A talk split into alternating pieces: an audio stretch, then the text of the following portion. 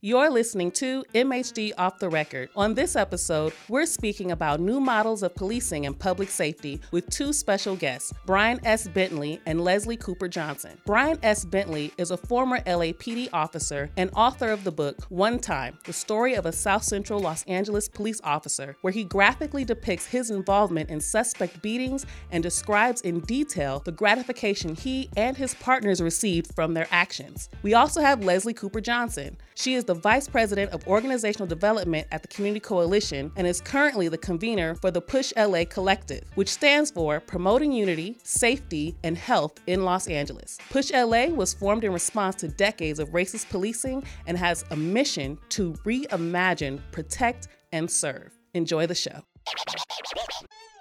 All right, uh, welcome everybody. We got great guests today. Uh, Chavonne, uh, you've read uh, the intros onto the podcast here, uh, so I'll just get started because it's such an important topic.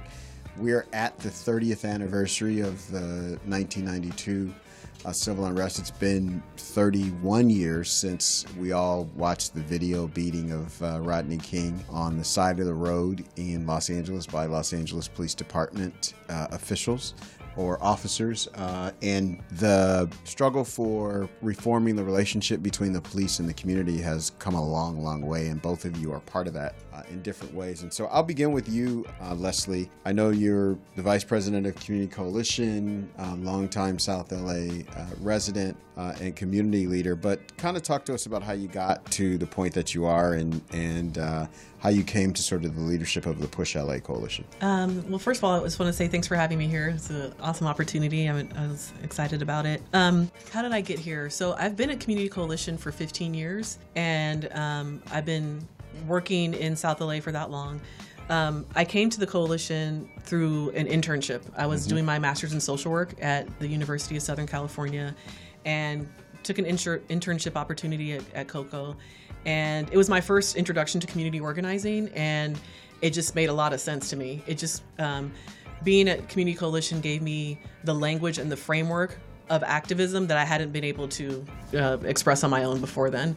So um, I've really enjoyed being able to, you know, be a paid activist, if you will, and be able to, you know, have that be my livelihood and be able to to fight for for my community.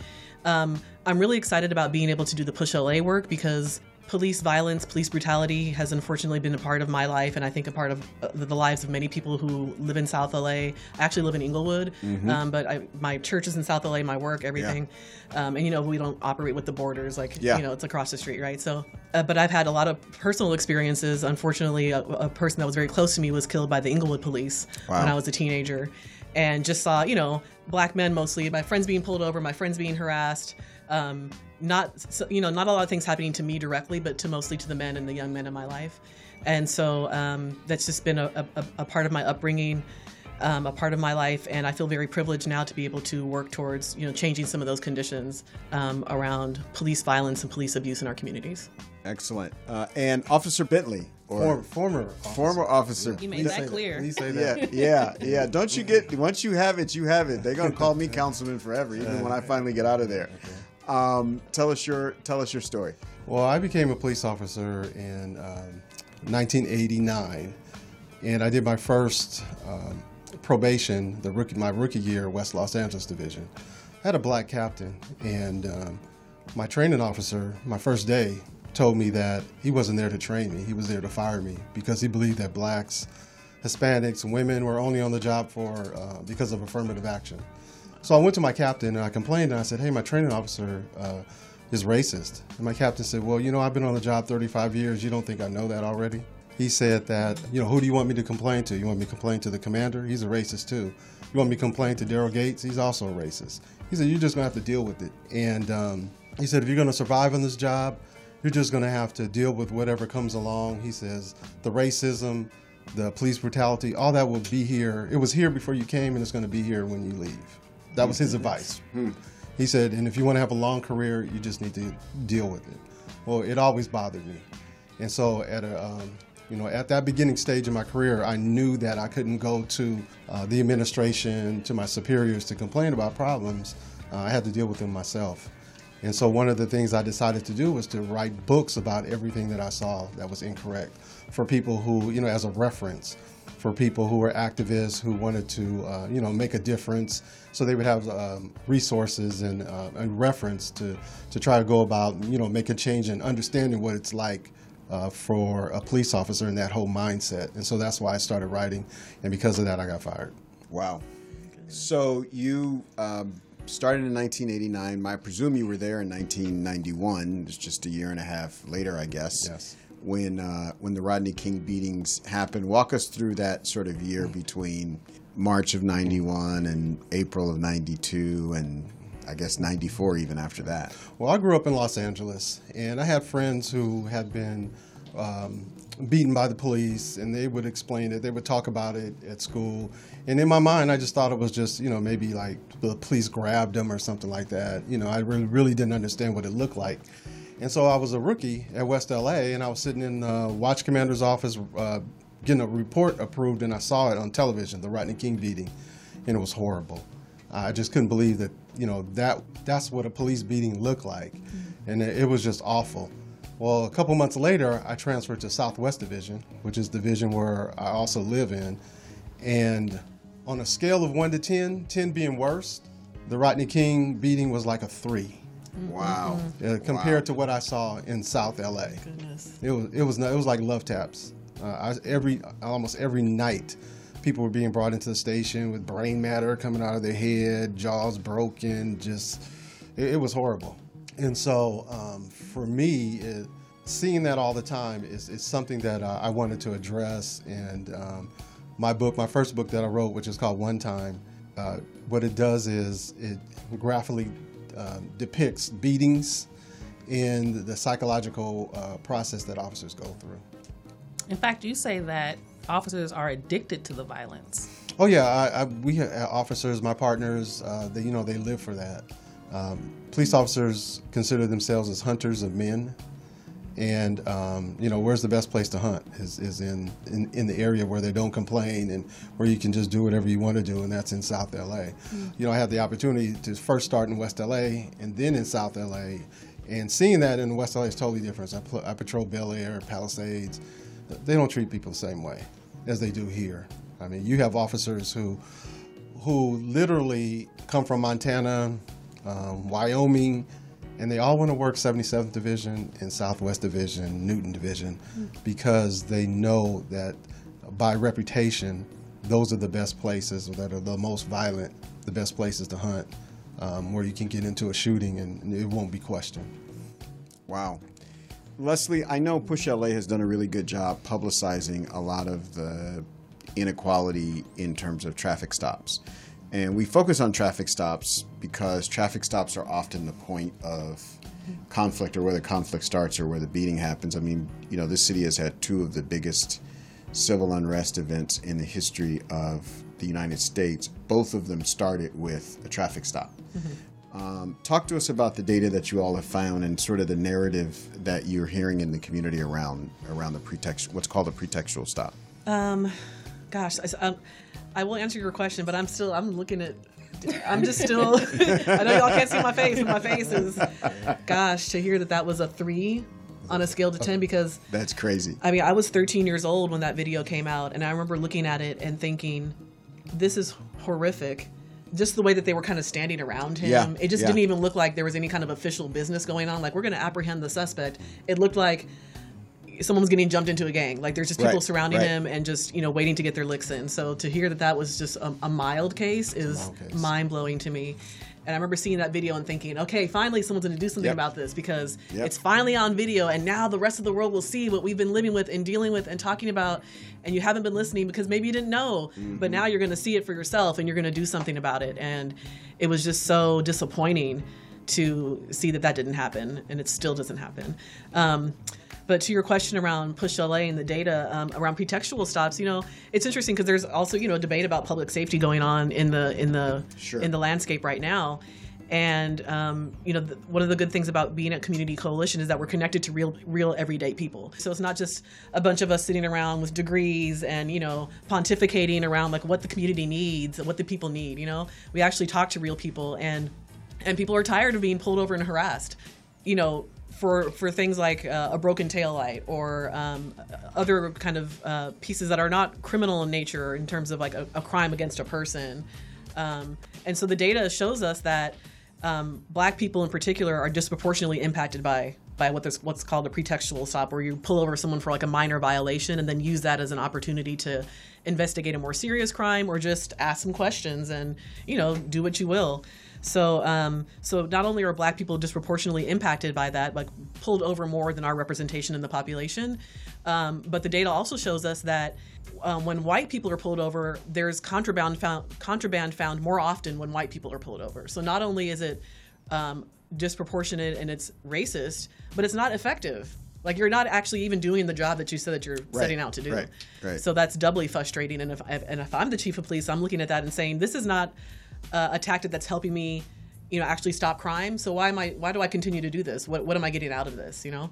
So that's yeah, that's what we're seeing, and and people are saying, you know, in some cases when people call 911, they do they do want someone to show up. Yep. Where they don't want someone to show up is when they're just going about their normal business, and you're getting pulled over. I've heard from folks getting pulled over, you know, more than once in a day Yep. in different parts of the city, right? Yep. And and I can hear that from my husband, a black man who's who's experienced those things. So that's the crux of the the data that we're seeing. Yeah. You can hear that from any of the three black men who are members of the city council. Yeah. Who've been pulled over while they're on city council in their government cars. Uh, myself not not excluded from that.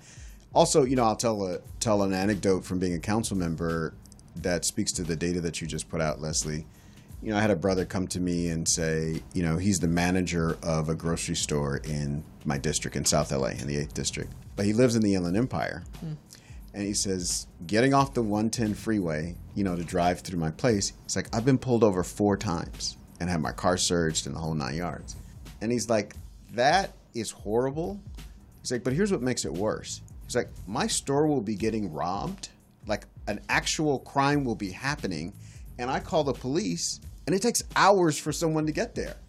And so he's like, what, like if there time, if there's time for four dudes to stop me by the freeway four different times in the space of a year, why is it that we can't get anybody when there's an actual crime going on? That we we're saying, okay, this is when we need you, when something's uh, something's happening. Uh, Brian, can you uh, give us a picture I- into how that works, how the process of deciding how you all are deployed or how you were deployed when you were an officer? Well, I'll tell you a quick you know, story. too. responding to calls versus just random pullovers. Okay, I, I'm going to tell you a very quick story too. When I was a police officer in West Los Angeles, I would take a, a shortcut through Culver City uh, to to get home, and I would get pulled over by Culver City PD at least twice a month, and it Wow. got it got so bad that my watch commander had to call. Culver City PD's watch commander and tell them that there's this black police officer about to drive home, and he would have to warn them. So it, it's a widespread problem, you know, as, as we already know. But but here's the thing, you know, I'm glad that um, someone's doing something about the uh, pretext stops. But let me give you some of the mindset of, of what what goes into it. When I was uh, at Southwest Division, the watch commander had a clipboard, clipboard in his office, and it had all the generic police reports, all the generic crime reports. Suspect between five five, six five, driving a dark colored car, and it was that clipboard was filled with um, these police reports with general descriptions. So whenever we pulled over someone, and um, they said they didn't fit the description, by the time we got to the police station, they fit a description on that clip. One of them, yeah. One of them.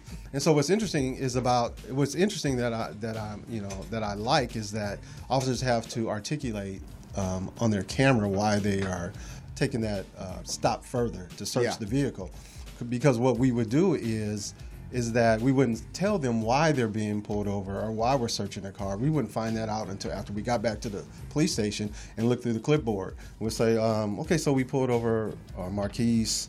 Um, we didn't have a reason, but let me look. You look through there, you say, here's a here's a report of a black male, bald, right? Mm-hmm.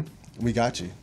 So that's that's the mindset, and I'm hoping that um, the way things have changed, that is going to make a, a difference. Um, it will make a difference, but some of the more um, officers who are really sick and who are really addicted to it will find a way to get around it. But that is the mentality, and people often talk about training. That's how police officers train. We don't need more training.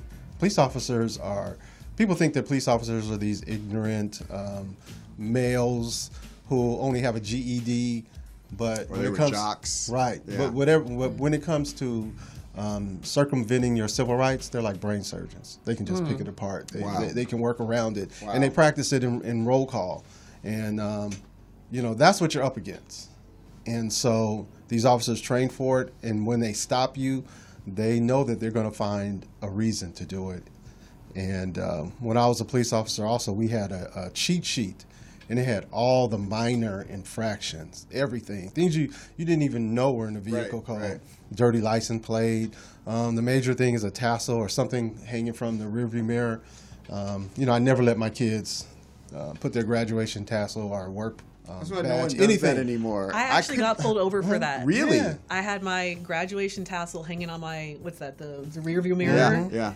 And I was told that, that was the reason it, it was impeding my my view, and that was the reason. That Wow. Even though it's below the mirror. right, right. That's like and I a- would, t- uh, you know, my kids always thought, you know, because I was a, a police officer, I was very strict. But those are the, you know, that's that's a real a real fear. You know, And it's, you know, I appreciate you for saying that because sometimes I get beat up on the city council because the council will, something will happen, it will be a legitimate nuisance, right? The latest thing was homeless people stealing bikes, bringing them to encampments, fixing them, and then selling them, right? I don't have any doubt that some people's bikes are being stolen. But what the city council wants to do is anybody fixing a bicycle Oh wow. on public property that can't produce a receipt is subject to arrest. Who keeps a receipt of a bicycle that they Right. bought? And how many times do you, does your bike break on the way to the park? I feel like I only fix my bike in the street. like I don't feel like it, my bike- if my bike was broken in the backyard, that Do was your monthly maintenance. right. Like that's that didn't happen. But it's like I was trying to explain to my colleagues. It's like, look, bro, like you passed these laws, and it may or may not stop what you're trying to get at. Which I don't have any argument that people don't want their bike stolen. Great, you shouldn't have that. That shouldn't happen to you. But you know, I'd rather make it easy for people to put um, GPS chips in their bike than to give police another reason to interact and stop people and harass people. So now you're going to have children working on their bicycles getting questioned by LAPD officers over Right. nonsense. And they Uh, and they stop you anyway. I used to get stopped all the time in high school. on your bike? No, I was walking. Wow. because I was in um, the USC program, and so we would take our That's morning right. classes at USC. Then we would either um, get bused back to our home schools, which would either be Manual Arts High School or Foshay. Sometimes we didn't have a bus to take us back, or the bus was broken down, or it was too late, and we had another program we had to get to on campus. We would walk. We would get stopped and our backpacks searched almost every time that happened. And when you said something about it, they just ignored everything you said. You can't do that. They didn't care. They just kept doing it. And it was something that was so pervasive that the university had to give us special IDs wow. so the police could see that we weren't ditching, we weren't truant. And by the way, police will make students truant. People don't talk about that. They'll literally pick them up 10 minutes before the bell, drive them around, and then make them, and they say, oh, now you're truant. Happened to my brother. So, yeah, so they'll stop anybody for any reason. If you give them another excuse, Right. That's yeah. That's why we fight it, and I try to tell people it's like it's not that I don't care that your bike got stolen. It's that this is the reality for people. right? And, and with uh, pretext stop, it's it's a it's a numbers game. If you pull over, I'm just going to randomly say 35 people, you'll find one person with, who has uh, a gun or, or some kind of contraband, right? And, and it's the same in West Los Angeles, but they don't do it, Right. You know, and so they believe officers believe that it's a numbers game. You pull over enough people, you'll find that gun, you'll Right. find what you'll find the drugs, whatever. But it's not the same in in West in West Los Angeles. And that, that's not how a free country is supposed to operate. I mean, you know, I always say if you want to completely stop crime, you just put it every male 18 to 35 in the military, and you probably won't have any crime. I mean, you won't have any violent crime for sure. Uh, but that's not what we do. It- it's- we have a free country, and so uh, people are allowed uh, to be in the streets, to be in the economy, to operate in society like normal people. Well, with um, you know our community, you, you often hear the police chief talk about we have a, a war on drugs, a war on crime, war on gangs. Anytime you talk about war, you you have to throw in um, collateral damage, Right. And that's what they're preparing you for, is that you're in a, a war zone, so you're going to be a victim of you're going to be collateral damage, And it lets you treat people as, they're, as if they're less than human. right? Yeah, no, I, I think that's right. So I, I'm dying to hear both of you talked about what happened when you saw the beatings and then the trial, which we're coming on the anniversary of the trial next month. Uh, walk us through what it was like in the station and in your household, uh, and uh, uh, and in your community when you when both of you heard that heard that verdict, which I know all of us uh, all of us remember. Right. When um, I heard the verdict, I, I I was at home. I was watching. I was on a day off, and um, I got a call, and I was told to come in, and I was like, I'm on my day off. They were like, everybody has to come in. So I live, as I mentioned before, I live in Southwest Division. I live in Leimert Park. Okay. So I was driving in, and everything was on fire. People were in the middle of the street looking into people's cars as they drove by, and it was just it was just chaotic. So once I went into the uh, police station, at that particular time, we all the officers were there, but we didn't have enough equipment, enough cars, um, enough shotguns, tasers. So a lot of officers were just sitting there uh, because we didn't have the resources to go out. And then we were told that uh, the jails were full, so don't get involved in anything major. Uh, you know, it's a riot. How do you not get involved in anything major? So basically, for about three days, we just drove around and watched people loot. You know, for me, it was very troubling. You know, I had uh, partners who would say, "Well, you know, they want to burn down the community. Let them do it."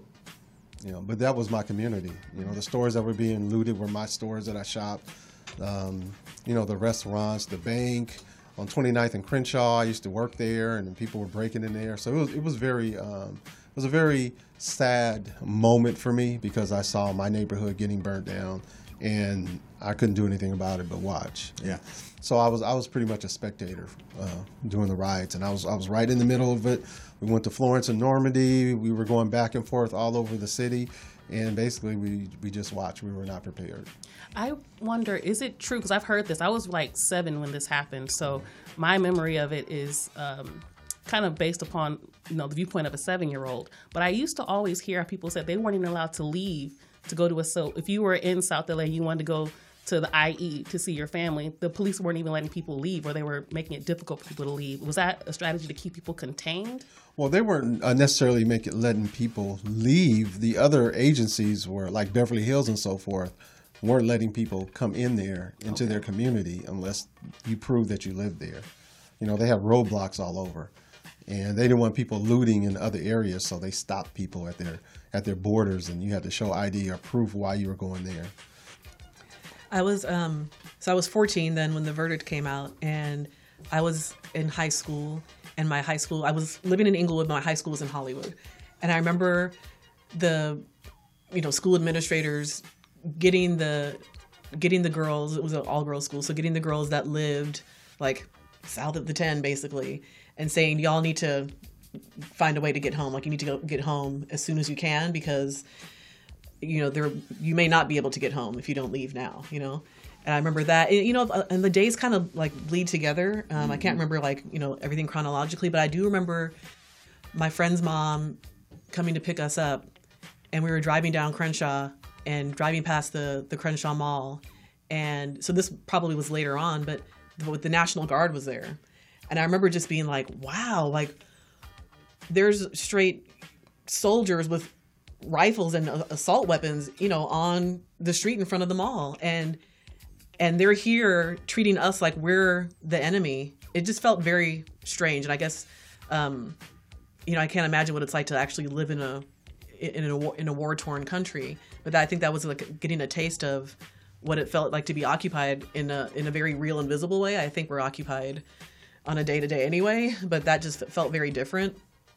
And then um, I also remember like f- having to field questions at school, you know, later on, like why were why were people doing that? Like uh, you know, why are you know to your point, like you know, people want to burn down their own community. They just didn't understand why people were so upset, and it was just it was so frustrating to me because I was like, I don't understand how you don't understand. Right. When this isn't about just one incident. This is you know, this has been decades in the making, and it's like you you talk about it, you complain about it, you vent about it, and then, like I said earlier, there's a video now, so people are gonna get it. You know what I'm saying? And then for people to see that and for that verdict to still come out, it just felt, yeah, people are people are upset, and we have nothing left to do but to lash out and just to express your anger and frustration because when you use your words or when you try to be civil about it like you're not being heard system, yeah you know so you just got it you got to be heard in some way and so uh, it was just um, yeah just people who were, were not from the community um, just not understanding and i think there there's still a lot of that now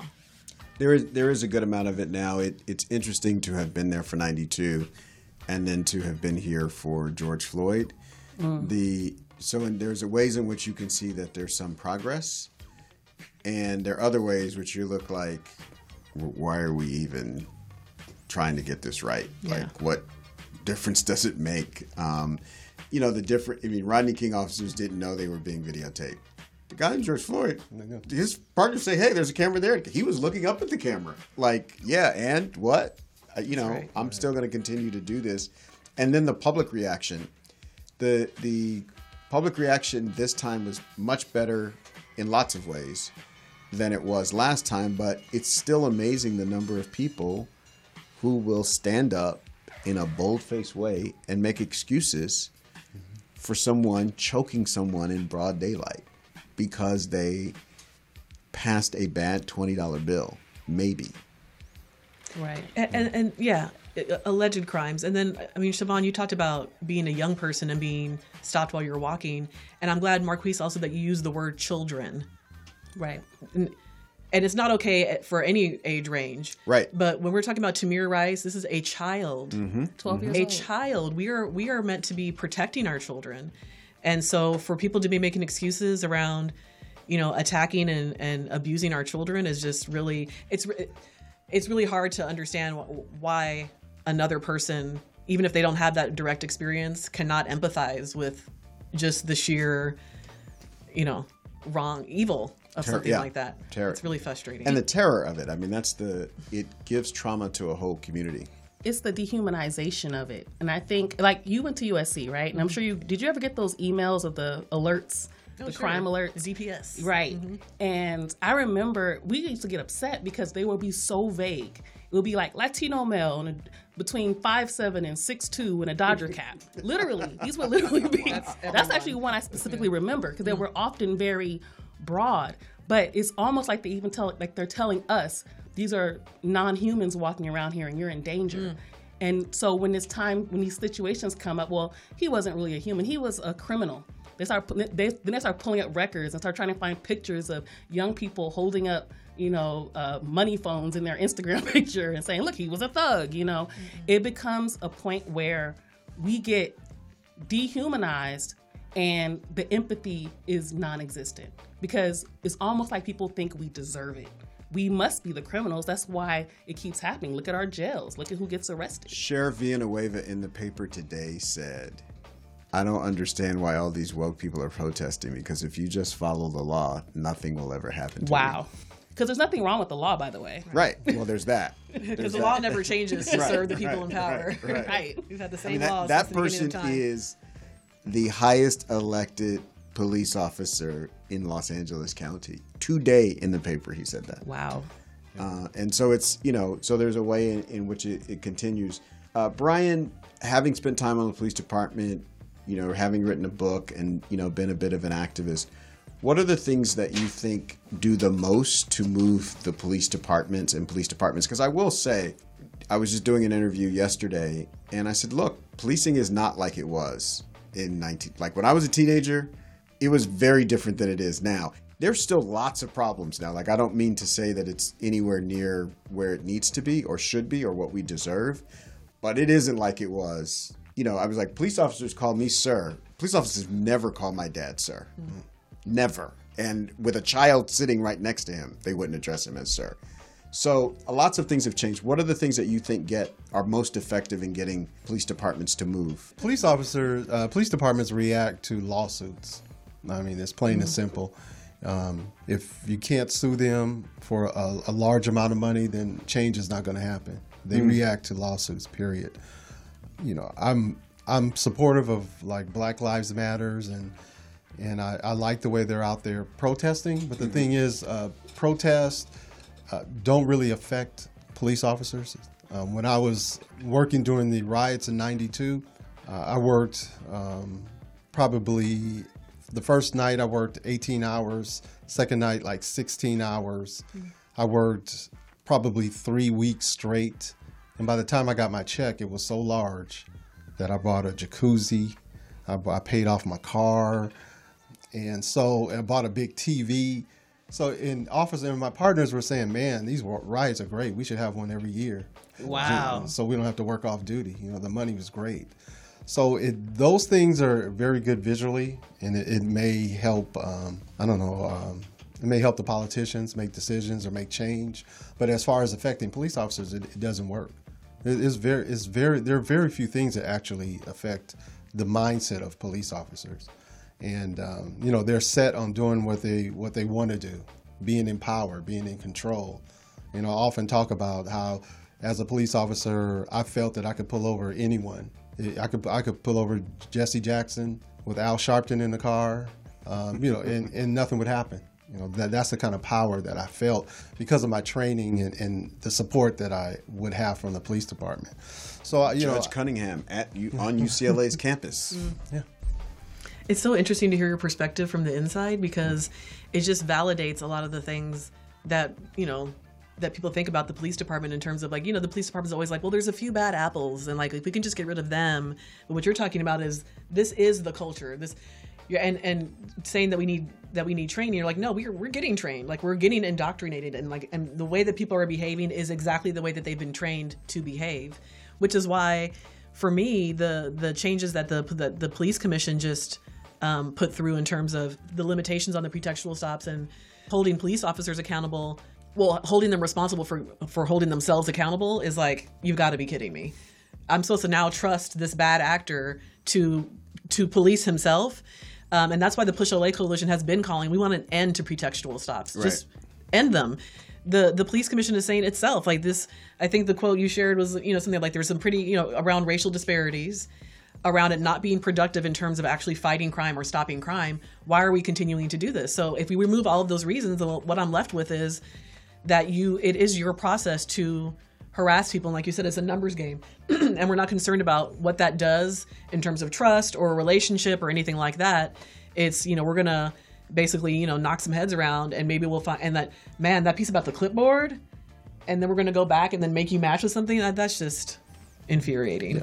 Yeah, it's it's you know one of the challenges that I find in, in making public policy is especially around policing. It's true of all issues, but policing has this element more than almost any other one. It's very hard for people to imagine something different. Hmm.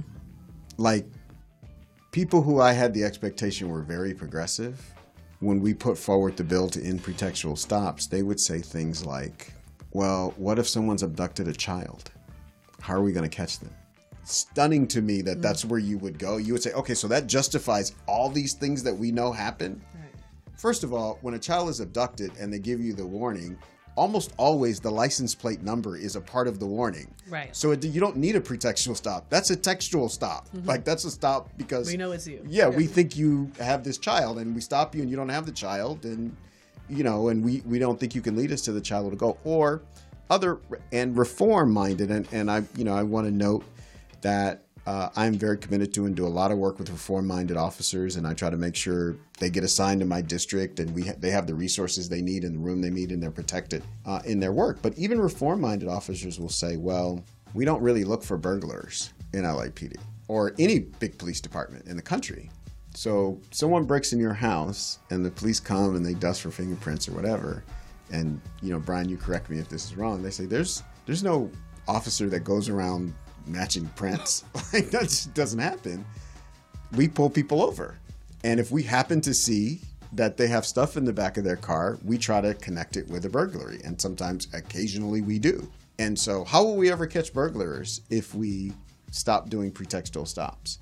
Um, so it's it's interesting the grip that it you know has on our heads, and I, I mean that for officers and non-officers. I mean you know one of the things Melina Abdullah of Black Lives Matter points out is you know the anti-police abuse anthem of our lifetime was written by the same person who stars in movies as a police officer.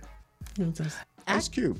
What's interesting, and I remember um, when I spoke to you, Brian, you actually said officers know all the words to the course. anti-police song. Oh, yeah. and they listen to them. Oh, you the, ever the been white with officers? They li- they know NWA word backwards for and forwards? everything. Yeah. Backwards Oh, you've forwards. ever been with them backstage and see how the officers are with them? They're more fan people than I am. I never thought about it, but you're right. Totally, they're they're the And so fans. I grew up listening to NWA, and um, I, I had one partner, and he would be saying stuff. I'm like, "Well, where'd you get that from?" He's like, "NWA. Didn't you didn't you know that?" Um, I was like, "I listened to it, but maybe I'm not really listening to it." But Yeah. they listen to it. They know it word for word. yeah, word for word. and, and it's We're you listening know too hard. Yeah, it's um yeah so it's it's one of those things that i think the imagination of organizers like blm and, and push la one of the most important roles they play is challenging the consciousness not just of police officers but of all of us. Like we don't have to live this way. Right. Um, and, and excuse me, since you brought up, um, well, we're, since we're talking about BLM, and uh, and I think um, you you mentioned earlier, you know, the protests, and there's a lot of conversation around like th- this defund the police, right, and this tagline, and you know, it makes a lot of people are, aren't into it, but I think you know, defund the police is a start of a conversation. So to your point, Marqueece, around you know, people have trouble in imagining like what what something else could be. Well. We've got some ideas, you know, and so Right, right. and I think the the way that we can get to defunding the police is by taking away some of these um, responsibilities that they have that they have no business doing. And if you can, if we can make the case and say we don't need police to be doing X, Y, and Z, so once they are not no longer doing that, then they don't need that money that they were that they had in their budget to be doing that. So, for instance, with the pretextual stops, the example that keeps coming up is like, oh, okay, there's a bro- you know someone has a broken tail light. Now this is this could be dangerous, right? They could stop, they could cause an accident. So I, they need to be pulled over so that we could. So so some of our push LA members have said, well, okay, yes, that, that, that does sound like it, that could be a potentially dangerous situation. But can we have a civilian, just a you know, someone who, someone who, who can pull over that person and say, hey, I noticed, you know, you have a mechanical, you know, uh, problem with your car. Can I either fix it on the spot? Exactly. Let's pull over to this parking lot over there. I can fix it for you because I have a truck with all the equipment that you need. I can do that for you and send you on your way. And now the streets are safer. Or I can give you a voucher to a mechanic in your neighborhood. So let's bring some dollars to that small business, get your light fixed, and that that problem is solved. So I think you know the the defund the the defund conversation is dot dot dot to invest in other strategies. And so what are those other strategies that we need? And that's where the creativity and the innovation can come through and member and members of the community can say like this is how I would want that situation to be handled. And it doesn't it doesn't need to involve police officers. You know, I think that's exactly right. Again, one of the things that I am coming to grips with as a lawmaker is we really live in a punishment society. Exactly. So our our and that goes across the board. Like somebody gets in trouble on the city council, kick them off the city council. Like somebody has a broken tail light, fine them. Somebody has uh, tags that are expired, which you pretty much is a, an offense limited to people with that don't have money. Pretty much. I mean, there's some exceptions, but pretty much that's a financial uh, infraction, or it's generated by your finances. We make it more expensive, is what we try to do. Instead of saying like, "Hey, why don't you have your tags?" Then th- that lets the person say, "I can't afford it," and then we can say, "How much can you afford?" and then we can work it out so that you can pay. We have another bill before the city council um, um, to do just that, and and the safety stops, as you point out, Leslie. I mean, the contradiction there is if I have a broken taillight and it's dangerous, what good does it do for a police officer to give me a ticket and send me back onto the road? Zero. Right. Zero. This is revenue generation on the backs of poor people. Totally, because if, That we, is. if it was dangerous before the ticket, it's dangerous after the ticket. In fact, in a way, it's more dangerous. So the only remedy for that is to fix the taillight on the spot or make it so that they can get it fixed within very uh, close proximity to the time that, that they're notified about it. So it's, you know, it's one of the things that, that I think we all have to continue to work on is getting people to understand we can be safe, we can have great communities without a lot of the um, problems that we've talked about today. I think there's a lot of challenge, um, and to both of uh, your point and Leslie's point, especially around crime and punishment. because I, especially even as Black people, I think that's how we've always existed. Mm. So it's very difficult for us to see it any other way. It's even how we parent, right? Mm. And how many times have we heard in our own communities, "If I don't beat you, the police will." Yep. We really believe that's a tactic to prevent danger for our children. So we be, we've almost bought into this crime and punishment mentality as a way to bring safety.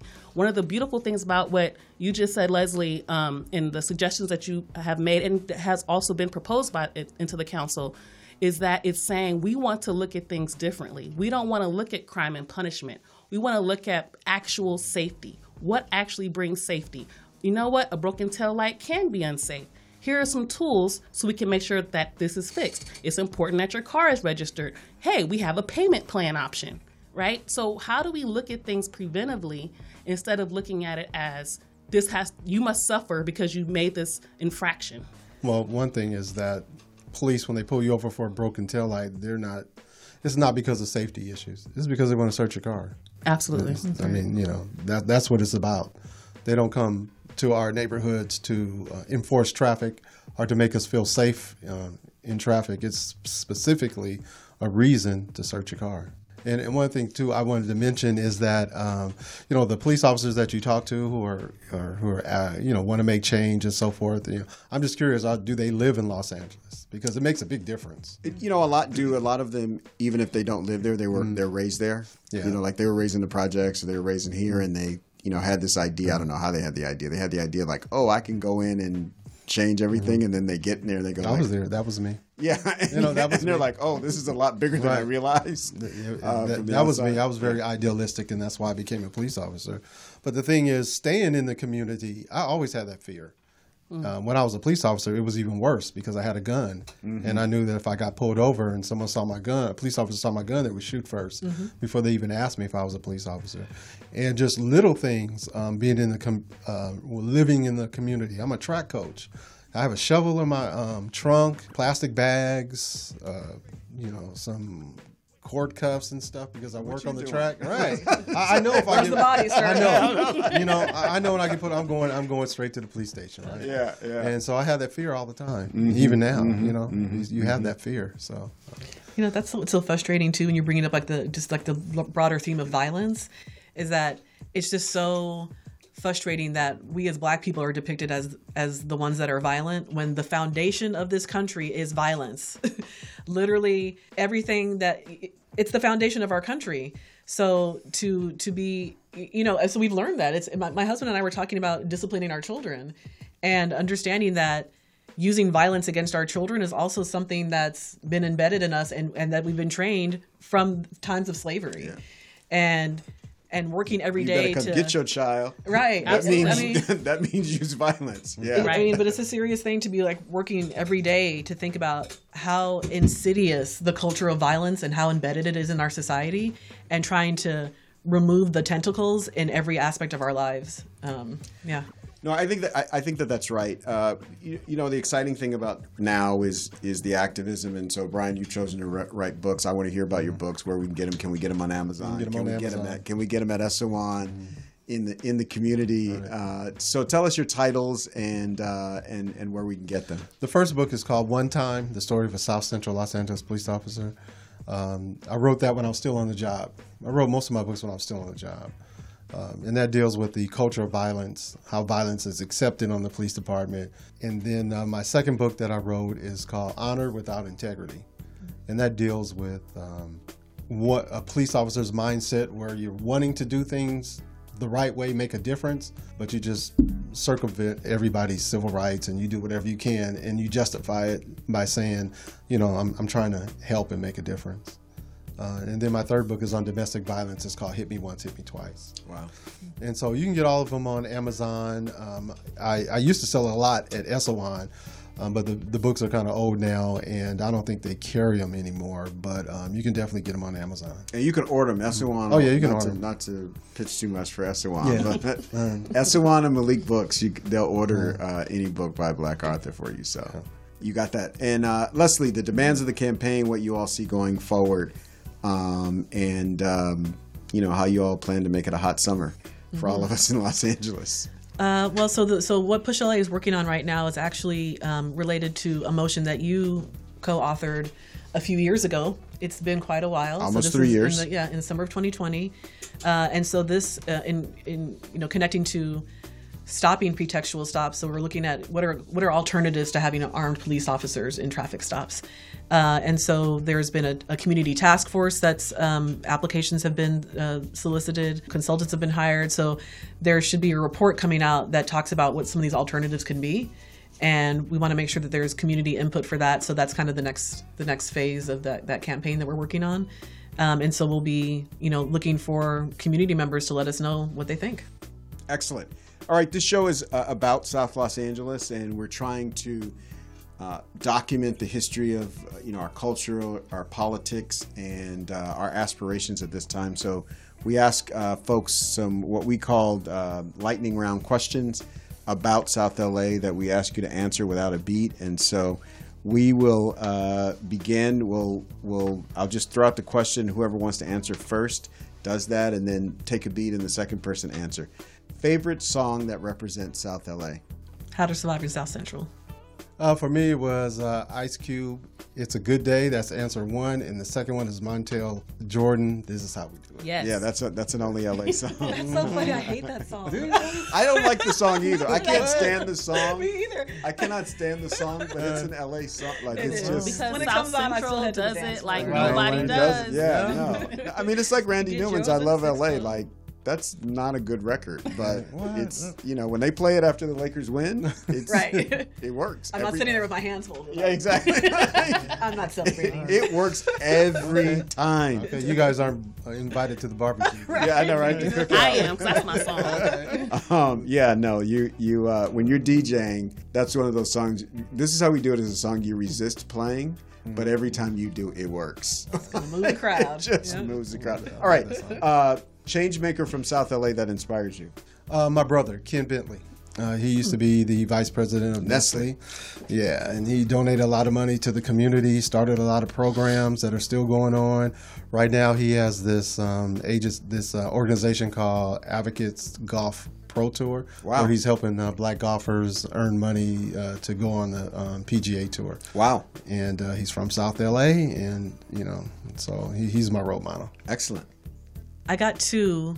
I'm gonna go with uh, with Issa Rae for really just depicting South LA and Inglewood as just not a nightmare, not a fantasy world, but just Yeah, a place where we it is live and is, grow. yeah. You know, I just I really love seeing places I recognize and then just you know being in the background.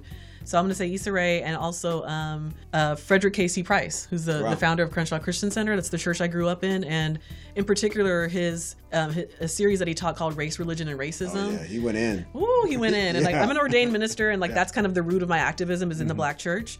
And so for him to to say, you know, religion is a tool of white supremacy, mic drop. Yeah. So, wow, yeah. wow, those are uh, those those are big ones.